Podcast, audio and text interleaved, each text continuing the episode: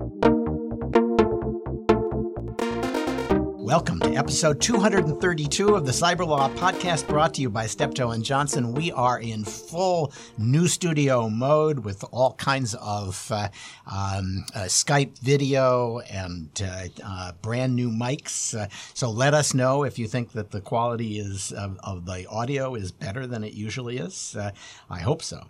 thanks for joining us. We're lawyers talking about technology security, privacy, and government. And today we're joined by several people. Uh, Peter W. Singer, strategist at New America, national security expert, award winning author. Uh, uh, Peter uh, has already been on the program once uh, uh, for a uh, book he wrote in which he imagined a Chinese commercial, essentially uh, using commercial uh, tools, the Chinese um, invading and taking over Hawaii and having to to be fought off. he's got a new book um, which is coming out in about a week, so by the time you hear this, you ought to be able to find it on uh, uh, Amazon, at least as a forthcoming uh, volume. Peter Singer, Like War, uh, all one word, The Weaponization of Social Media, co authored with Emerson Brooking. Um, uh, Peter, welcome to the show. Thanks for having me. What was the name of your last book? It was Ghost Fleet. That's uh, it. And it was a, it was a novel of the next World War. like War is nonfiction. Yeah, although uh, you, you really can't tell the difference. It's uh, remarkably uh, uh, science fictiony, uh, uh, as you, especially when you begin to speculate about what the future of like war might be. okay, and for our news panel, Maury Shenk, former managing partner of Steptoe's London office, now advising Steptoe on European technology and cybersecurity issues. Maury, great to have you back. Great to be back. I'm sorry you missed uh, last week when I just relentlessly abused the European Commission uh, on issue after issue. Um, uh, but I'm uh, uh, I'm sure you'll hold up there uh, this time. we got Megan Reiss, senior national security fellow at the R Street Institute, senior editor of Lawfare, visiting fellow at the National Security Institute. Welcome, Megan. Thanks for having me here again. That's great to have you. and Nick Weaver, the irrepressible Nick Weaver senior researcher at the International Computer Science Institute and a lecturer at the Computer Science Department at UC Berkeley. Uh, uh, Nick, it's great to have you here. Great to be here. And I'm Stewart Baker, formerly with the NSA and DHS, and hosting today's program. Uh, let's jump right in. Uh, the big news of the week probably was the release of a White House national cybersecurity strategy, a DoD cybersecurity strategy, a lot of uh, uh, John Bolton interviews in which he talked about uh, the uh, uh, strategy and a kind of belated acknowledgement that the old PPD 20 that governed the interagency process for cyber attacks had been replaced. Um, uh, Megan, what's new here? So, both the White House strategy and DoD strategy are really, really heavy on what they're calling defend forward sorts of issues. So they're really talking about going after cyber attacks where they're happening before they get to US shores. And that brings up a whole lot of questions related to the use of preemptive force when you're allowed to conduct what would appear to be offensive, but we would call them defensive actions in the cyber world. Um, the, the White House strategy is really focused on attribution and deterrence in general. How do we keep other countries, states, foreign actors from attacking us. So I, you know, it still needs a lot of work, but it's mm-hmm. so much better than what we've seen from past administrations. Yes, they're they're heavily focused on saying before we needed a sign off on absolutely everything we ever decided to do and kind of other adversarial actors know that that's usually going to lead to inaction. And so much of the focus now is making sure that we're able to deter actors from wanting to attack us in the first place because we say that we're actually going to what they call defend forward. We are going to push against those that we think are trying to get to our shores. And for the first time, we have a really strong signaling mechanism to say that we are going to deter actors from from attacking us in the first place. So, Peter, what do you think? Uh, is this um, actually going to deter people? Is Defend Forward just about uh, um, hitting people back, uh, or are we going to find ourselves somehow deploying uh, uh, sappers behind enemy lines? I'm with you in believing that this is uh, certainly a step forward in, in, terms of the paperwork and the strategy and, and, laying it out in a way that hadn't been there previously. Uh, I believe there's three real challenges with it that we'll have to look at moving forward. Um, one is when you look at the DoD strategy and sort of this pushing down of authority, there's likely going to be a lot of deconfliction issues to work out. Um, DoD offensive action maybe getting in the way of um, other operations that were about intelligence gathering. Uh, that's always been a problem when you think about, you know, just targeting and airstrikes, and, and we saw this in, in the Iraq War.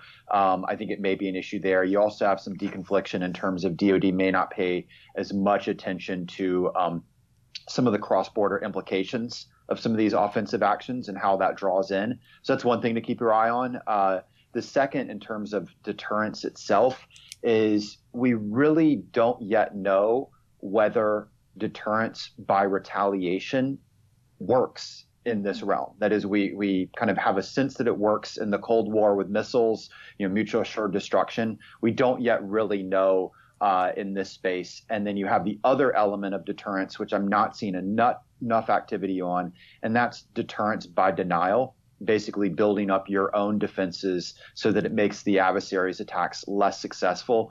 And frankly, we just have a long, long way to go there. And that's where there's going to be this implementation question with the strategy. What does it do to bolster our own defenses? And then the third problem, um, to steal a little bit from internet troll culture, is um, Poe's law.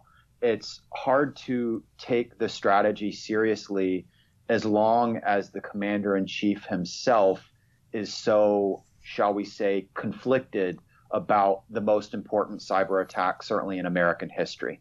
It's going to be really hard to do deterrence as long as you have these attribution problems all the way at the top, where the president, depending on the week, says Russia did or didn't do it. It's a conspiracy. No, they did. So that's a, a real challenge for the overall strategy. Can we, can adversaries take it seriously as long as you have that problem at the head of it? We're going to find that 400 pound guy and kick his butt. So I, I, I, my first reaction to I, I agree with you. Deconfliction is a problem when you're talking about intel versus destruction, and particularly a problem here because um, I don't think Cyber Command has found a way to do things that are more impressive than defacing and denial of service attacks. Uh, um, maybe I'm wrong. I'd love to hear that. Uh, uh, but if that's all you're doing, you might be better off just uh, staying inside and, and exploiting. But right now, uh, Cyber Command and NSA, which is probably doing most of the uh, intel gathering, are headed by the same guy. The deconfliction can take place uh, uh during a, uh, during his uh, morning exercise session because he just has to decide what he wants to do. the cross border stuff, I think that's mostly bogus, but it, it, certainly was a big problem during the the Obama administration when the State Department uh, aggressively defined uh, um, uh, things you couldn't do and things you couldn't do without a uh, special ex, uh, justification or go into third country systems and conduct operations there. And since all of this happens on third country systems, a, that that was a significant problem. I'm, struck um, by the fact, uh, Maury, you you probably familiar with this. The European Union has just said, "Oh, screw that uh, business about extraterritoriality. If you do business here, we can reach you wherever you are." And maybe the Defense Department ought to take the same view. You do something that has an effect here, we will reach you wherever you are, and it doesn't matter uh, whether it's a third country's computer that has the effect. Uh, we're we're coming for you there. Um, eh, and finally, I'll let you talk, Maury, but uh, deter- deterrence by denial is deterrence by piling the BS another foot higher. Uh, that's just that's just a way of saying that uh, we intend to uh, defend our way out of this problem. That's been the mantra for 35 years, hasn't worked yet, and uh, we shouldn't ask DoD to buy into it. Well. I mean, I assume you're referring to the extraterritorial jurisdiction under GDPR, which is a big deal. Uh, I think the U.S. has been the leader in extraterritorial jurisdiction. I mean, we started it with antitrust 30, 40 years ago. The Europeans didn't like that very much. They're catching on. We could up the game. I mean, I'm not a big fan of the, you know, particularly in the internet environment where things are inherently border, borderless. This game has no end. Yeah. But we certainly could do it. I, I that's that's my guess about where this ends up uh, uh, because so much harm can be done from a third country computer. Uh, people are not just going to sit there and take it, uh, and I recognize that means that people are going to come into our systems and claim that they're trying to prevent attacks on their uh, uh, computers. And frankly, in the DDoS world, that's an entirely plausible statement and I'm not sure I would uh, say, uh, unless we do something about it, that we should be uh, objecting when other governments come in to stop DDoS attacks here. But okay, so that's that's the strategy. Better than before. Still some big holes. I, you know, God bless the Dutch. I, I should be wearing orange. Uh, uh, uh, Nick, they are so good. They just own the, the Russians. Uh, and they apparently caught the Russians trying to hack a Swiss institute that was analyzing the nerve gas, the nerve uh, agent that was used to attack uh, a former Russian spy in the UK. And so I've now got at least three or four countries named there. Um, eh, should we be as impressed as we seem to be? Yes, this was a good, solid counterintelligence effort by both Dutch, Swiss, and others. Um, the only thing that actually seemed strange was the diplomatic expulsion. I think that was just probably, I'd assume, um, just get rid of a couple of known, well, let's call them KGB, even though they're GRU or whatever. Um, and as a message because I assume all the cyber component of the attacks was coming from Moscow. Um, well, they say they they caught them with cyber tools. Uh, uh, I don't know what that means. Probably thumb drives, but uh, uh, so maybe they actually did find evidence that they that these guys were involved in the attack. Right, um, and it could be that they were trying something more like a black bag job uh, attack, where you you you break into a facility and you put a little thing in the wiring closet you own the network. Right. Um, yep.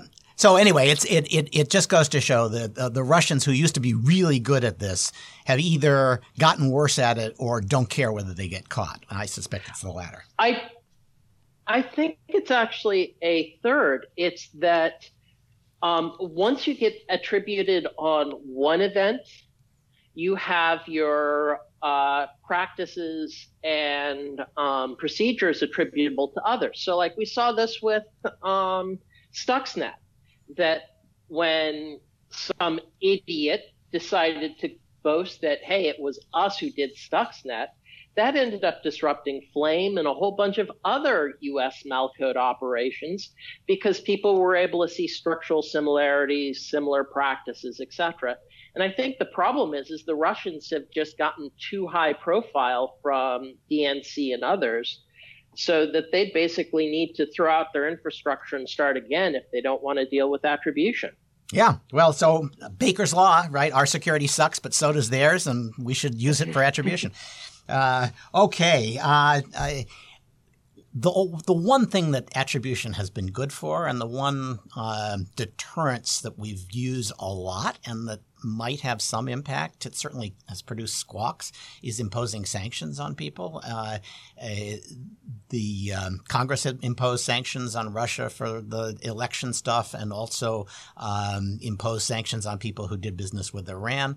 And it looks as though uh, Treasury recently, having sanctioned a Russian arms export entity, then sanctioned people who did business with them. Well, big surprise, the Chinese had bought fighter jets uh, from them, and now there are sanctions on a piece of uh, China's arm military supply bureaucracy, um, and both the Russians and the Chinese are ripping mad in ways that, that, at least we haven't seen from the Chinese in the past. Yeah, it's um, well, the action last week was interesting because they upped the game on Russia by adding 33 more entities um, and, and individuals to the list of specified persons under last year's CAATSA sanctions.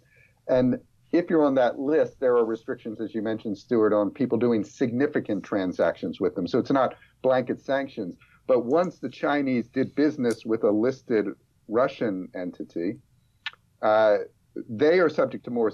This Chinese entity, which is a government um, military arm, is subject to much more significant sanctions. They're on the SDN list, which means no U.S. person can do business with them. And there's some other sanctions, travel restrictions, and things like that. And they're pretty upset. As, maybe not quite as upset as they are about the tariffs, but they're not happy about it. Yeah, I, and this worries me. I, you know, I love sanctions. I think it's they they're great. They have an impact. It clearly has gotten under Putin's skin. It's clearly getting under the Chinese skin, but um, we've got to be careful about how we use them because uh, if we if we create a uh, uh, an entire uh, axis of anti-sanctions uh, enthusiasts, they're going to find a way around them, and they're going to break sanctions for a whole bunch of uh, useful uh, um, uh, tasks in the future. And, so, yeah, yeah, and just to to echo your point, there are two pretty big bills going on in the Senate right now. One is called Deter and the other is called DSCA. And both of them would significantly amp up sanctions primarily against Russia. But all of this stuff is going to come into play as we apply more and more and more. Well, and a side note on the Deter Act, mm-hmm. we've finally seen peak bacronyming because there are two Deter Acts, both of them aimed at, and with, but, but the backronym is different, but but they're both they both actually say in in, uh, uh, section one, uh, this act may be cited as the Deter Act. Uh, uh, it's just it's so embarrassing. Uh, really. Um, okay. Um, there, there was a story uh, uh, in, I think, uh, either Motherboard or BuzzFeed that said it was really reckless of people to be suggesting that the um, um, the natural gas fires in Massachusetts might have been caused by a Stuxnet related hack. And my my memory on this is, eh, you know, actually industrial control systems are so focused on actually getting the job done that they don't have a separate channel for uh, doing forensics. So that if the overpressuring of the domestic uh, uh, small lines in Massachusetts were the result of somebody playing with uh, industrial control system hacks, we might not even know it. So I thought this was a little bit um, um, high horse to say it's reckless to speculate that it might be Stuxnet related. Uh, but I will uh, I will defer to Nick. Um, uh, Nick, uh, am I reckless uh, as well, or uh, is this author just um, talking through his hat? No, it is reckless um, because we do have good forensics, not necessarily on the control systems, although you can take those apart and see what their current state is, but on the systems connected to the control systems that only do what they're doing. And these sorts of screw ups have happened for years. There, if you Google for NTSB has this whole hundreds of pipeline accident reports. And I think this company actually had an incident similar to this, although not quite as big, a decade ago. Um, so there's, to begin with, accidents happen.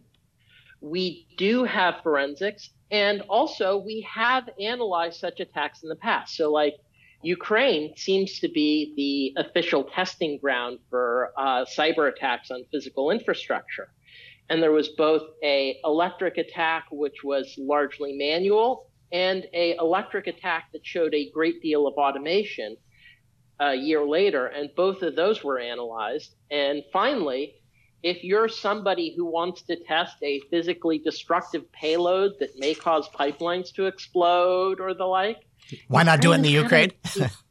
Yeah, Ukraine's the traditional testing ground. Well, maybe because all of those pipelines are carrying Russian gas. okay, I, I, I will officially accept that I was being reckless, although I'd sure like to hear from TSA, which kind of remarkably is the natural gas uh, security uh, uh, expert uh, on Uh, uh, it's what actually they've done. on NTSB. National Transportation Safety Board is the one that does Ah, the yeah, yeah, yeah. pipeline accident. Uh, is, as long as it's safety rather than security. Okay. Uh, and uh, Maury, uh, quickly, uh, Amazon is uh, joining the ranks of uh, all the other big uh, Silicon Valley tech companies that are being probed by the European Commission for whatever spare change can be extracted from them. What's the latest? Yeah, well, none of us are surprised at antitrust attention on Amazon as it's as well as it's doing.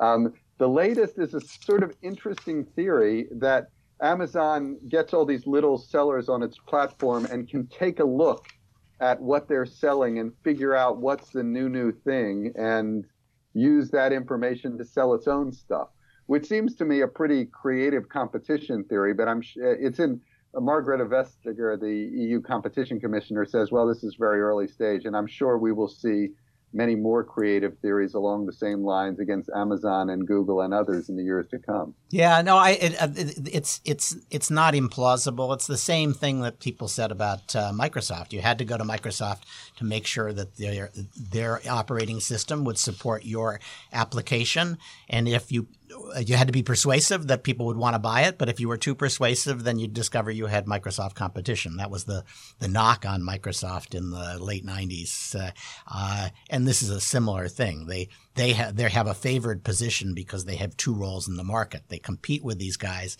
and they also help them sell.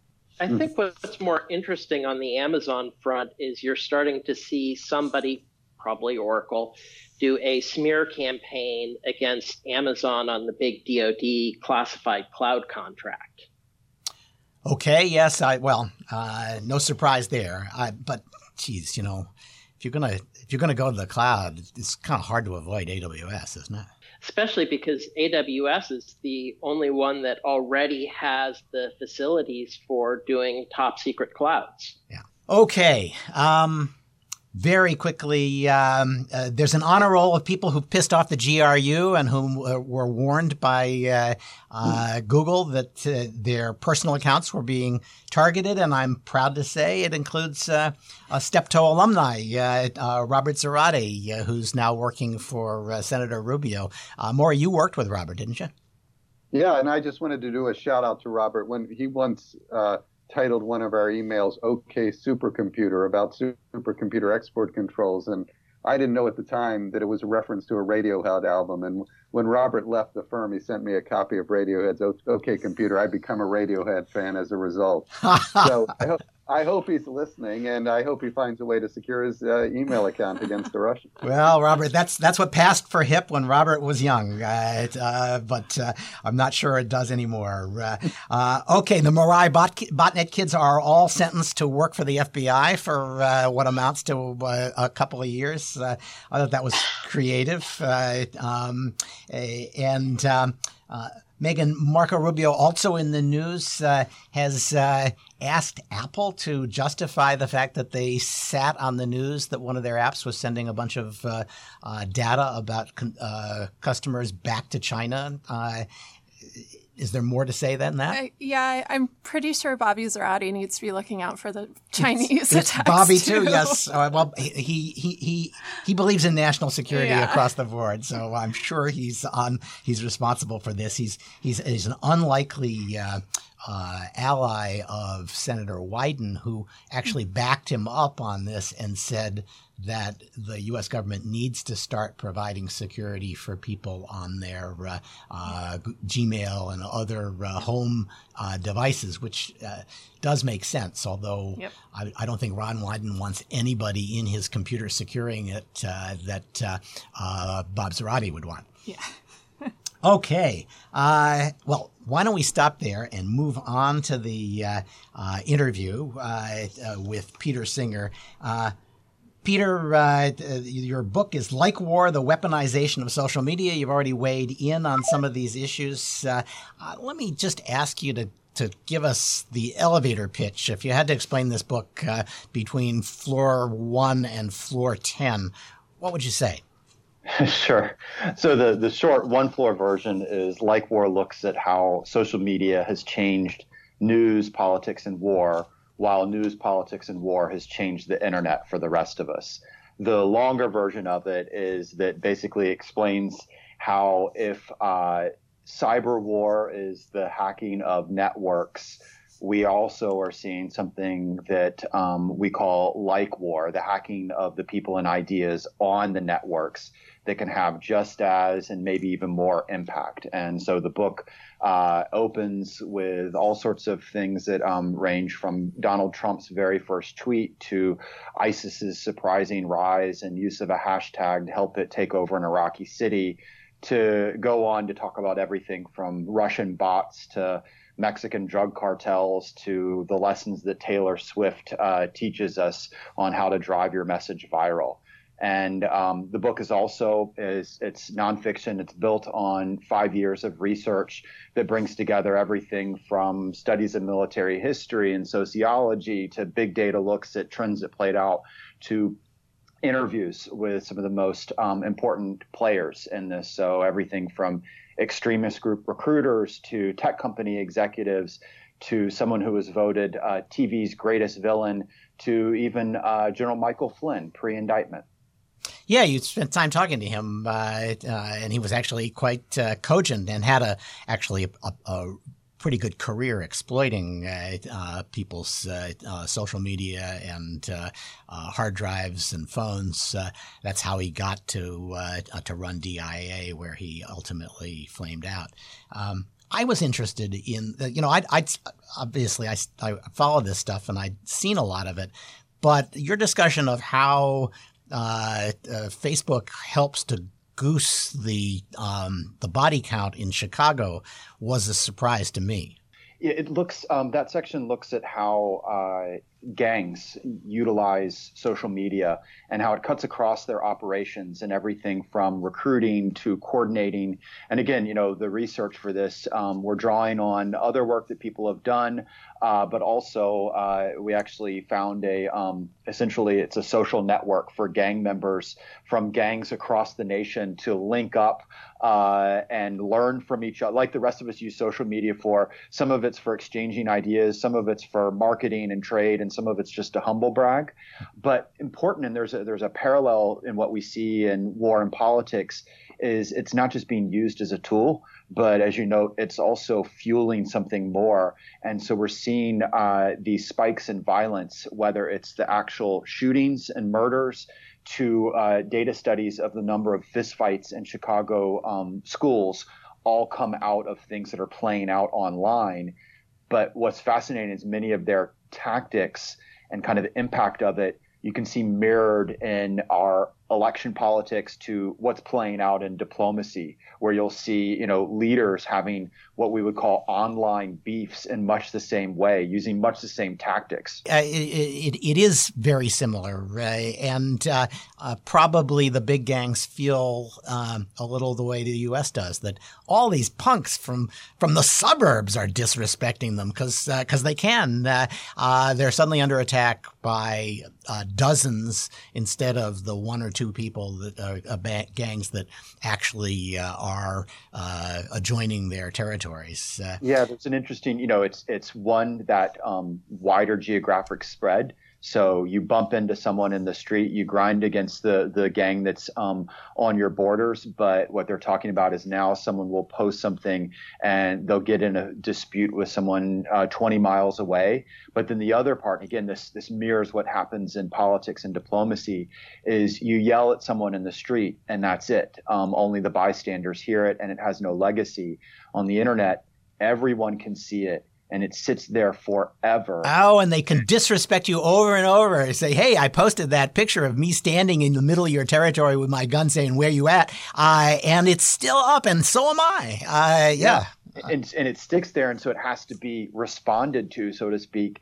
And that same thing we saw play out everywhere, you know, from Chicago gangs to uh, there was a essentially um, a re-eruption of fighting in places like Nigeria and um, Sudan from out of the same things. So we've got this question moving forward with um, how can uh, presidents and prime ministers and the like who've insulted each other in front of the world also negotiate? Will it, will they be able to compromise? or is it just simply they because they've insulted and the whole world knows it? Is it harder for them to come down from it? Okay, well, I was sort of looking forward to uh, uh, pictures of uh, American servicemen uh, in uh, Kim Jong Un's uh, palace saying, "Hey, where are you at?" Um, it, so there, there are ways we can we can retaliate and embarrass people who probably depend more on um, their public perception than, well, I won't say that about the United States, I guess. Uh, uh, all right, uh, uh fair enough. Um, let me, uh, the other thing I thought was really interesting and that you kind of crystallized for me is I, am a big believer, and I talk about the Magaziner consensus that uh, Ira Magaziner kind of crystallized in the Clinton administration that lasted well into the Obama administration that this is such the internet is so wonderful it disintermediates everybody it's a force for freedom it's going to enable us to win the, the second battle after the cold war for democratization of the world without even having to get out of our pajamas.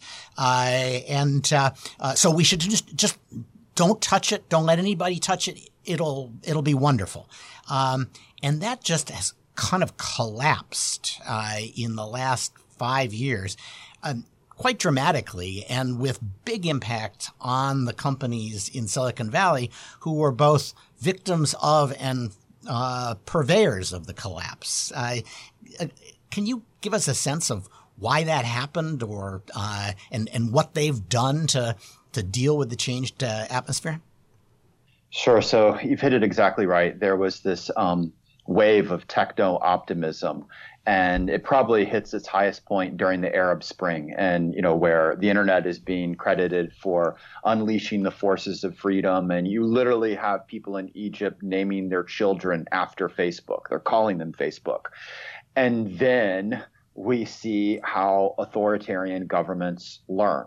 And what the book covers is also the different ways that authoritarian governments are using this liberating tool to, in essence, fight back. So, you know, we have everything from uh, using the power of the law. Um, one of the great stories is about um, someone who uh, finally answers the question uh, Does a retweet equal endorsement? Because for him, a retweet lands him in a Turkish prison.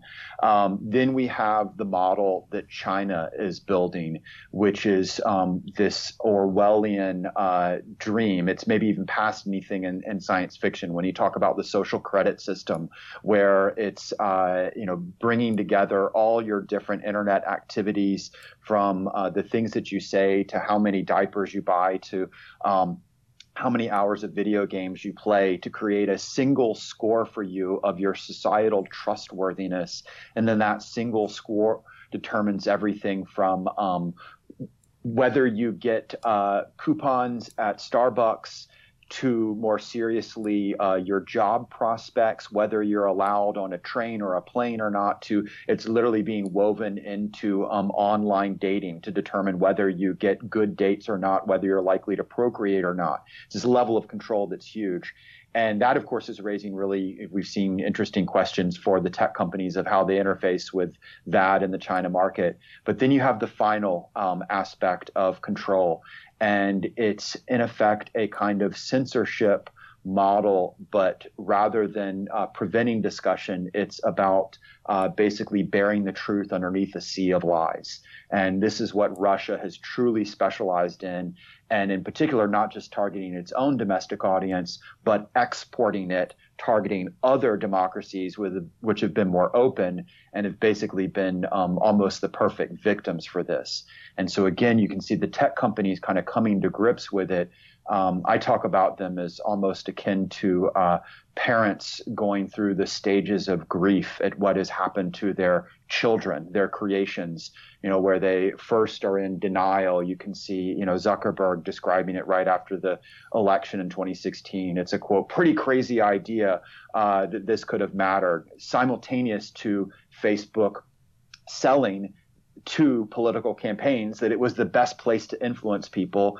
And then you move forward a couple years later. Um, now Zuckerberg is out there saying we are in a quote arms race with these kind of elements out there. So, you know, we've moved from denial to kind of bargaining and acceptance. And I think part of that, you know, bargaining element is basically um, to end, you know, what you brought in. It's the companies trying to um, act just enough to keep government from intervening which has basically been the story of how they've dealt with it from the very beginning um, when we think about tech policy and um, content moderation uh, from the very beginning, you know, first dealing with uh, internet porn and the like. It's always been a story of the companies uh, sort of belatedly reacting to what's played on their networks, but then doing just enough to keep government from moving in. So, yeah, I, I agree with you on that, that, that they did it reluctantly and slowly at first, but you know, at some point, you you can't deny that you're in the pool. Uh, you're not just dabbling your feet in. You're not in up to your ankles. You are wet. Uh, and I think they've gotten to that point. They, probably driven in part by Europe. Uh, they could sort of ignore Turkey and laugh at uh, uh, the uh, Egyptian government uh, uh, and stay out of uh, or get kicked out of China. but when the Europeans went after them for things like terrorist speech, uh, and started threatening massive penalties for failure to take down to take responsibility for ISIS recruiting uh, uh, videos. Um, there wasn't any place else to hide except the United States, and the United States was not protecting them from Europe. So they had to embrace the idea of uh, controlling content. And then, you know, from the point of view of Silicon Valley, the 2016 election turned out wrong, and to their astonishment, they were blamed for it. And that meant that the people they thought were their natural allies were beating them up for having insufficiently tilted the playing field, uh, uh, or arguably for having tilted it in the wrong direction. Uh, uh and I think we're at the point where they're not reluctant anymore at all about uh, embracing uh, control of their users for social purposes they deem appropriate. I think there's three important aspects that are coming out. There's three big changes uh, that are interesting. The first is just the sheer power of a small number of individuals in terms of war and politics overall. And you know, one of the the parts of the book, how you know someone like Clausewitz, you know, sort of the founding thinker of um, politics and war. There's certain aspects of like war uh, on the networks that he would recognize. You know, whether he's looking at, um, you know, he wouldn't understand ISIS or Taylor Swift music, but he would understand the back and forth, the learning, the terrain matters, and the like. But what he wouldn't be able to wrap his head around is that this new battle space is basically created by an incredibly small number of people and run by them in a for profit model. And that the founders, literally a handful of people, in essence, decide the rules of war in this space. Yeah. Mark Zuckerberg or Dorsey from Twitter, basically what they personally decide to allow or not on their, in effect, digital kingdoms can help determine not just who's allowed to speak or not, but who's allowed to win an election or not, um, which uh, militant group gets its message out or not. And in a world where getting your message out or not literally helps you win a physical battle or not. So we have this new kind of power. And oh, by the way, these most powerful actors in war and politics really aren't all that interested in war and politics. They didn't get into it because of that. You know, Mark Zuckerberg started out writing software to allow people to rate the hotness of their you know dorm room mates and suddenly now he's making decisions on you know uh, should ukraine uh, um, breakaway regimes be recognized or not or the like the second thing, I well, it, it may it may it may uh, make him a candidate for uh, nomination to the Supreme Court if he's not careful. oh, uh, I mean, but hey, you know, we're even seeing those kind of tactics that we talk about in the book pop up in this debate, where you know we've got everything from uh, open source intelligence, the guy who's trying to play at Zillow, uh, you know, kinds of information that hasn't been out there ever before. But we also have a very clear effort to sort of drive a different kind of narrative viral, um, confuse, dissuade, et cetera. Uh, so you know it's it's amazing to see these uh, information warfare techniques pop up in all sorts of other places. But I wanted to hit two other elements that you bring into us. One is um, the kind of slippery slope that these companies have found themselves in, where you know initially they wanted to just not moderate anything, and then they kept making exceptions to the rule. And it was exceptions to the rule that made a great deal of sense. It was, no, gosh, um, we can't allow, uh, for example, child porn. And then it was like, oh, gosh, um, after 9 11 and Iraq, and as you mentioned, beheading videos, we can't allow that. But then we've got, you know, people like Al-Awlaki. Um, he's not showing beheading videos, but he's inspiring violence through his sermons. Okay, maybe we ought to do it when it calls for um, extremist violence. Oh gosh, after Charlottesville, well, it was one thing when it was ISIS. Well, now we're going after neo Nazis. And it becomes what I'm getting at is um, they try and avoid politics, but they kept finding themselves more and more meshed in politics. And then the last thing is that's been a consistent pattern is they create a technology, push it out in the world, and then are surprised by the political and legal um, implications and problems that come out of it.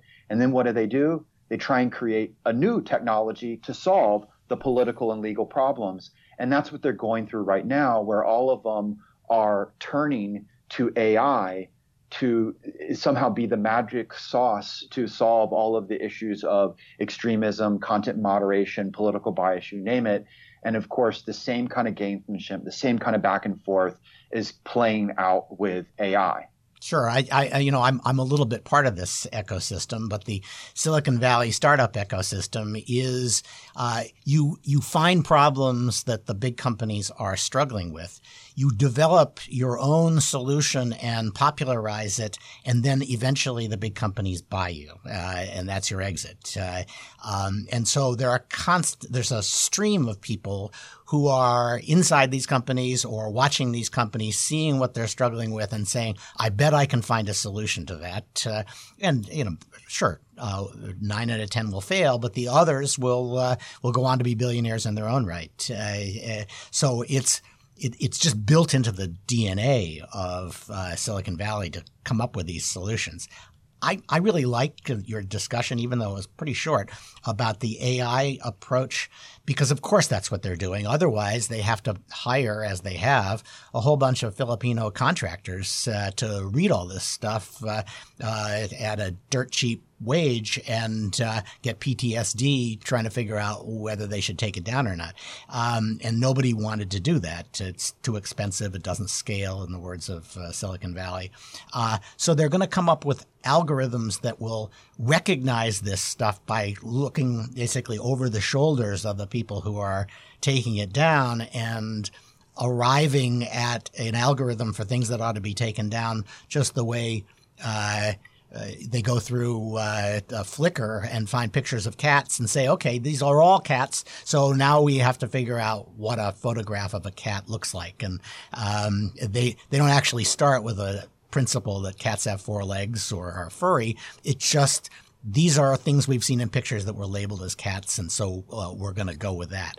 Um, which means you're taking, and now I'm going to give you a a kind of lefty critique of AI. You're basically taking human activity with all of its foibles and human judgment with all of their biases and building it into the machine so you can't see it anymore. And aren't we going to have that with uh, with AI? It's just going to reproduce uh, Silicon Valley leftism on a massive scale. Okay, so you touch on so many different things there. Um, so the first is uh, part of what we we at the end of the book, you know, it's not just laying out the issues and what's in the new rules of the game, but also, you know, what can we do about this? And there's what can we do on the governmental side? There's what can we do on the corporate side? What can what can you and I do? And one of the elements on the corporate side is um, the firms need to understand that they are running these massive uh, enterprises, but they're also now running what is in effect become um, not just the nervous system of uh, the news, politics, but it's also become a kind of war zone.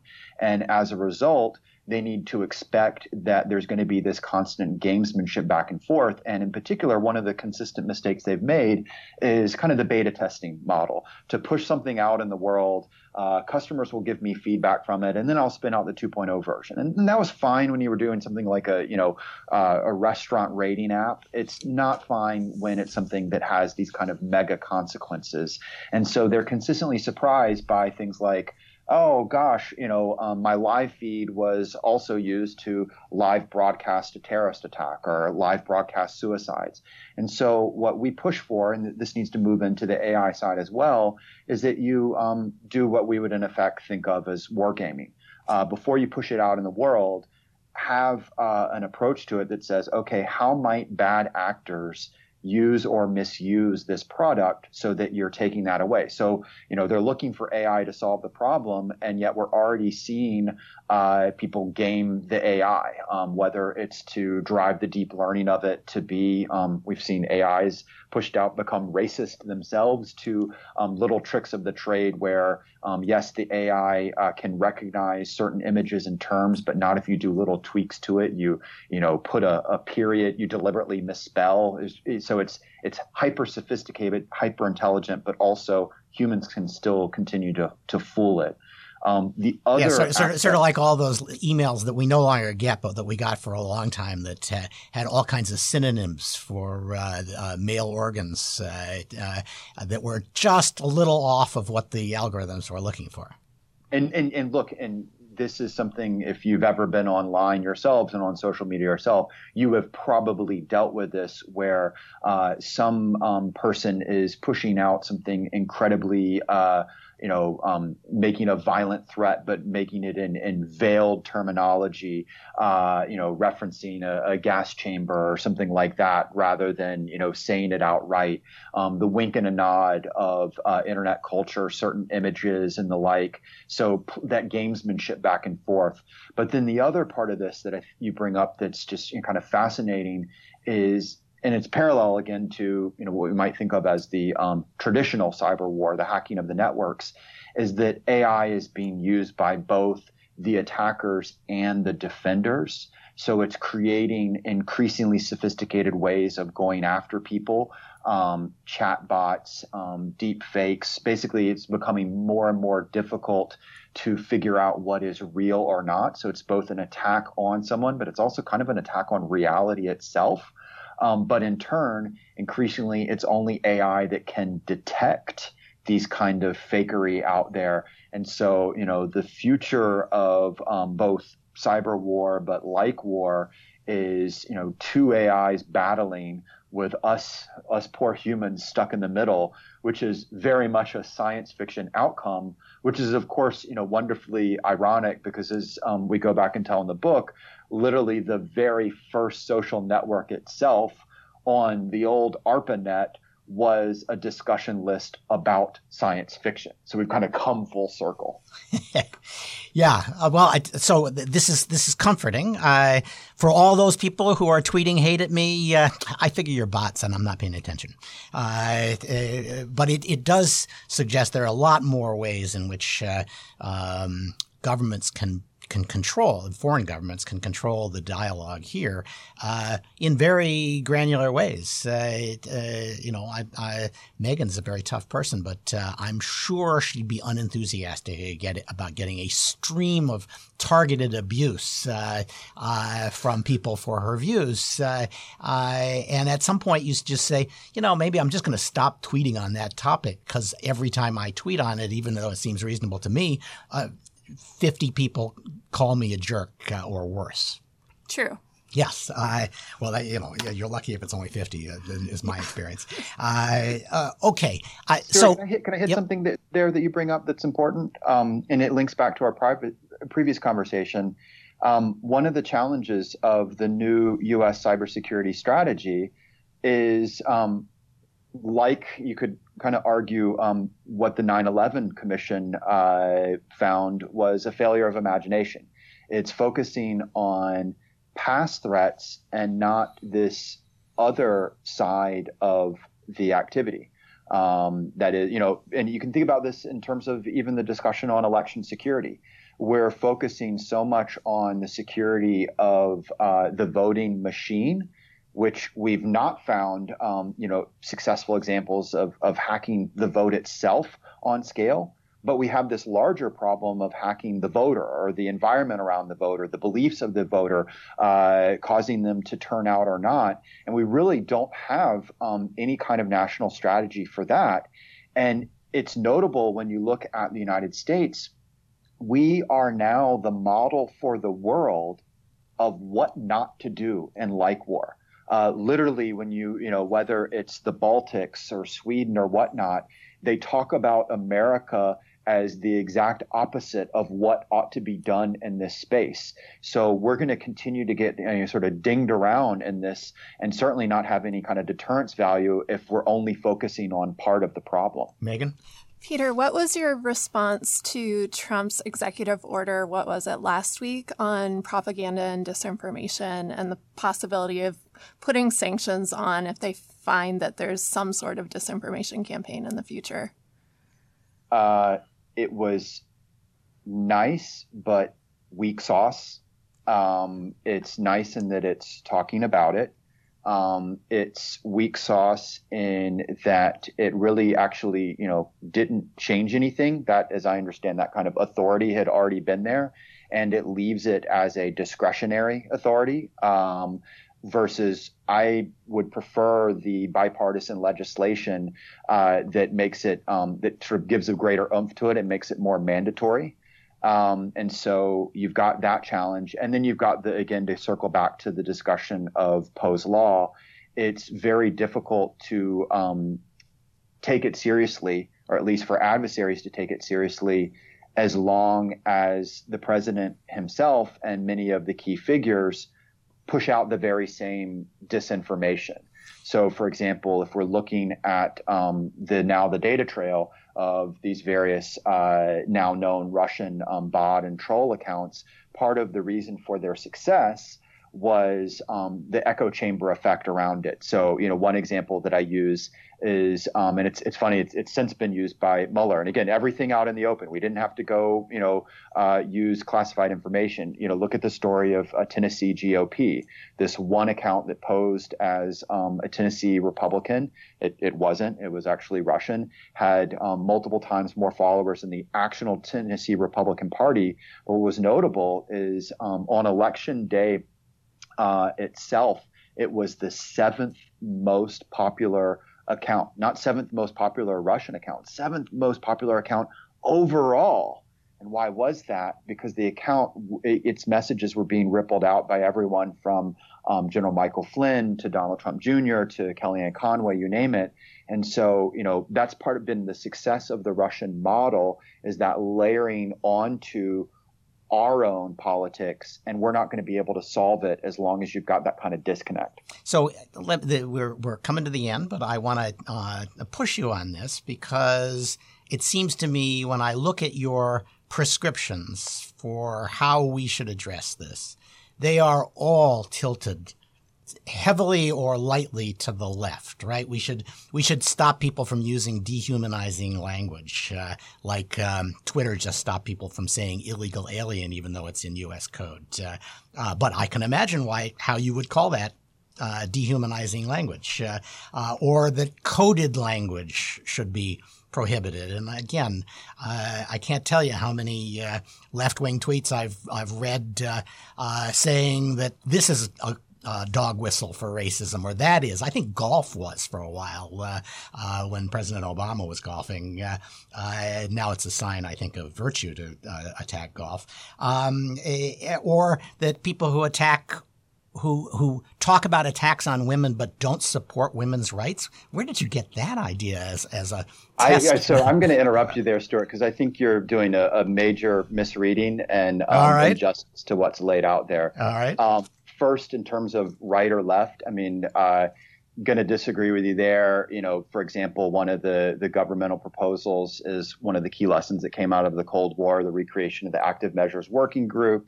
Um, to what you are talking about um, is a section not for what the government should do, but it's actually um, for the companies themselves and how they navigate uh, the questions of free speech, but something that's known as dangerous speech. And dangerous speech is not something that I came up with. It's actually uh, from a group um, that involves everything from the um, Berkman Center for Internet and Society at Harvard Law to American University School of International Service to anthropologists. So it's got lawyers, uh, anthropologists from University of Connecticut, similar um, multi uh, research teams from Kenya, India, and Sri Lanka. And what they did is they did a study of um, what we might call dangerous speech what are forms of speech that spur mass violence? And that is what you, so you actually can allow, you know, partisan speech, even what we might call hate speech. Frankly, you know, there's a lot of it out there. What that was is they basically said, and across these studies, everywhere from Rwandan um, to outbreaks of mass violence in Sri Lanka, you name it, there's five indicators of what might be called dangerous speech. And when they are all in combination, that's what, and importantly, calling for violence. So it's not just someone who is, you know, using those examples they were using, you know, coded language, coy historical terms, dehumanizing language. It's not just that indicator. It's when you have all of them in combination calling for mass violence. And that's what the companies might use to, in essence, help better um, police their own networks, which, oh, by the way, they have the right to because they are for profit private entities. You so, personally have a right to free speech. You don't have the right for it to be celebrated. And you don't have the right to um, call for mass violence on mass means of communication. So uh, here's my problem, and, and I'll, I'll. so so there. So a different way of putting it is, people can use one of those things individually to you, that's you know certainly I wouldn't like it to play off the name of the the book, but when it's an all combination calling for mass violence, yeah, that's a no go for me. So here's my problem. Uh, coming from the right uh, uh, side of the, the political spectrum, I have zero confidence in the good faith of the people who run these companies when it comes to politics. They they don't share my views, uh, and they have in the last five years um, gone from not sharing them to thinking that I need to be extirpated from uh, the uh, the internet, uh, or at least people who are uh, who, ha- who share my views, who are less cautious about their language, and they will they will continue to do that. There are there's a whole group of people who are now devoted to working the refs to say uh, uh, th- this person needs to be deplatformed, that person needs to be deplatformed. The uh, Southern Poverty Law Center, which in a fit of uh, uh, foolishness you cite as authoritative on anything, uh, exists to move the goalposts to say, oh, things that used to be um, actually uh, Bill Clinton's views on immigration are now racist. So anybody who shares those views, we can call a racist and you can deplatform them. Um, so if you don't trust the companies to make these judgments in a um, fashion that is consistent with the broad dialogue in the American public. Uh, what's the solution? Because I'm guessing that uh, nobody who currently holds a majority in Congress or in the executive branch uh, trusts them either. A lot to touch on there. Um, so you know, you did a, a ding at um, the Southern Poverty Law Center, and that's that's fine if you don't like them. Um, you know, the book has uh, 1,078 other reference sources to go after. Um, but also importantly, if I'm recalling correctly, the, the source there is not uh, them, you know, talking about broader racism or deplatforming. If I recall, that data source is um, it from, was it was a uh, list of, of uh, how many how many uh, uh, uh, white nationalist groups have emerged, but you know their business model no, no, is no, to say, "Oh my God, there are there are more and more." Of, um, how many uh, people who uh, have been arrested for um, murder had indicators of um, social media use, particularly linked to the alt right. And importantly about that, again, you don't have to use their judgment. You can actually go to the data itself. So, you know, I, for example, don't think it's debatable that you know Dylann Storm Roof. Uh, I'm, I'm, not. I'm not. I'm not arguing with that. I'm arguing yeah, with but, using but me, these guys as, a, as a authoritative. They are scum. go to other sources and use, you know, whether it's uh, law enforcement data, which also shows it by 17 to 1 or ADL or the like. So, you know, again, we can go back and forth on one footnote, but there's many other sources for it.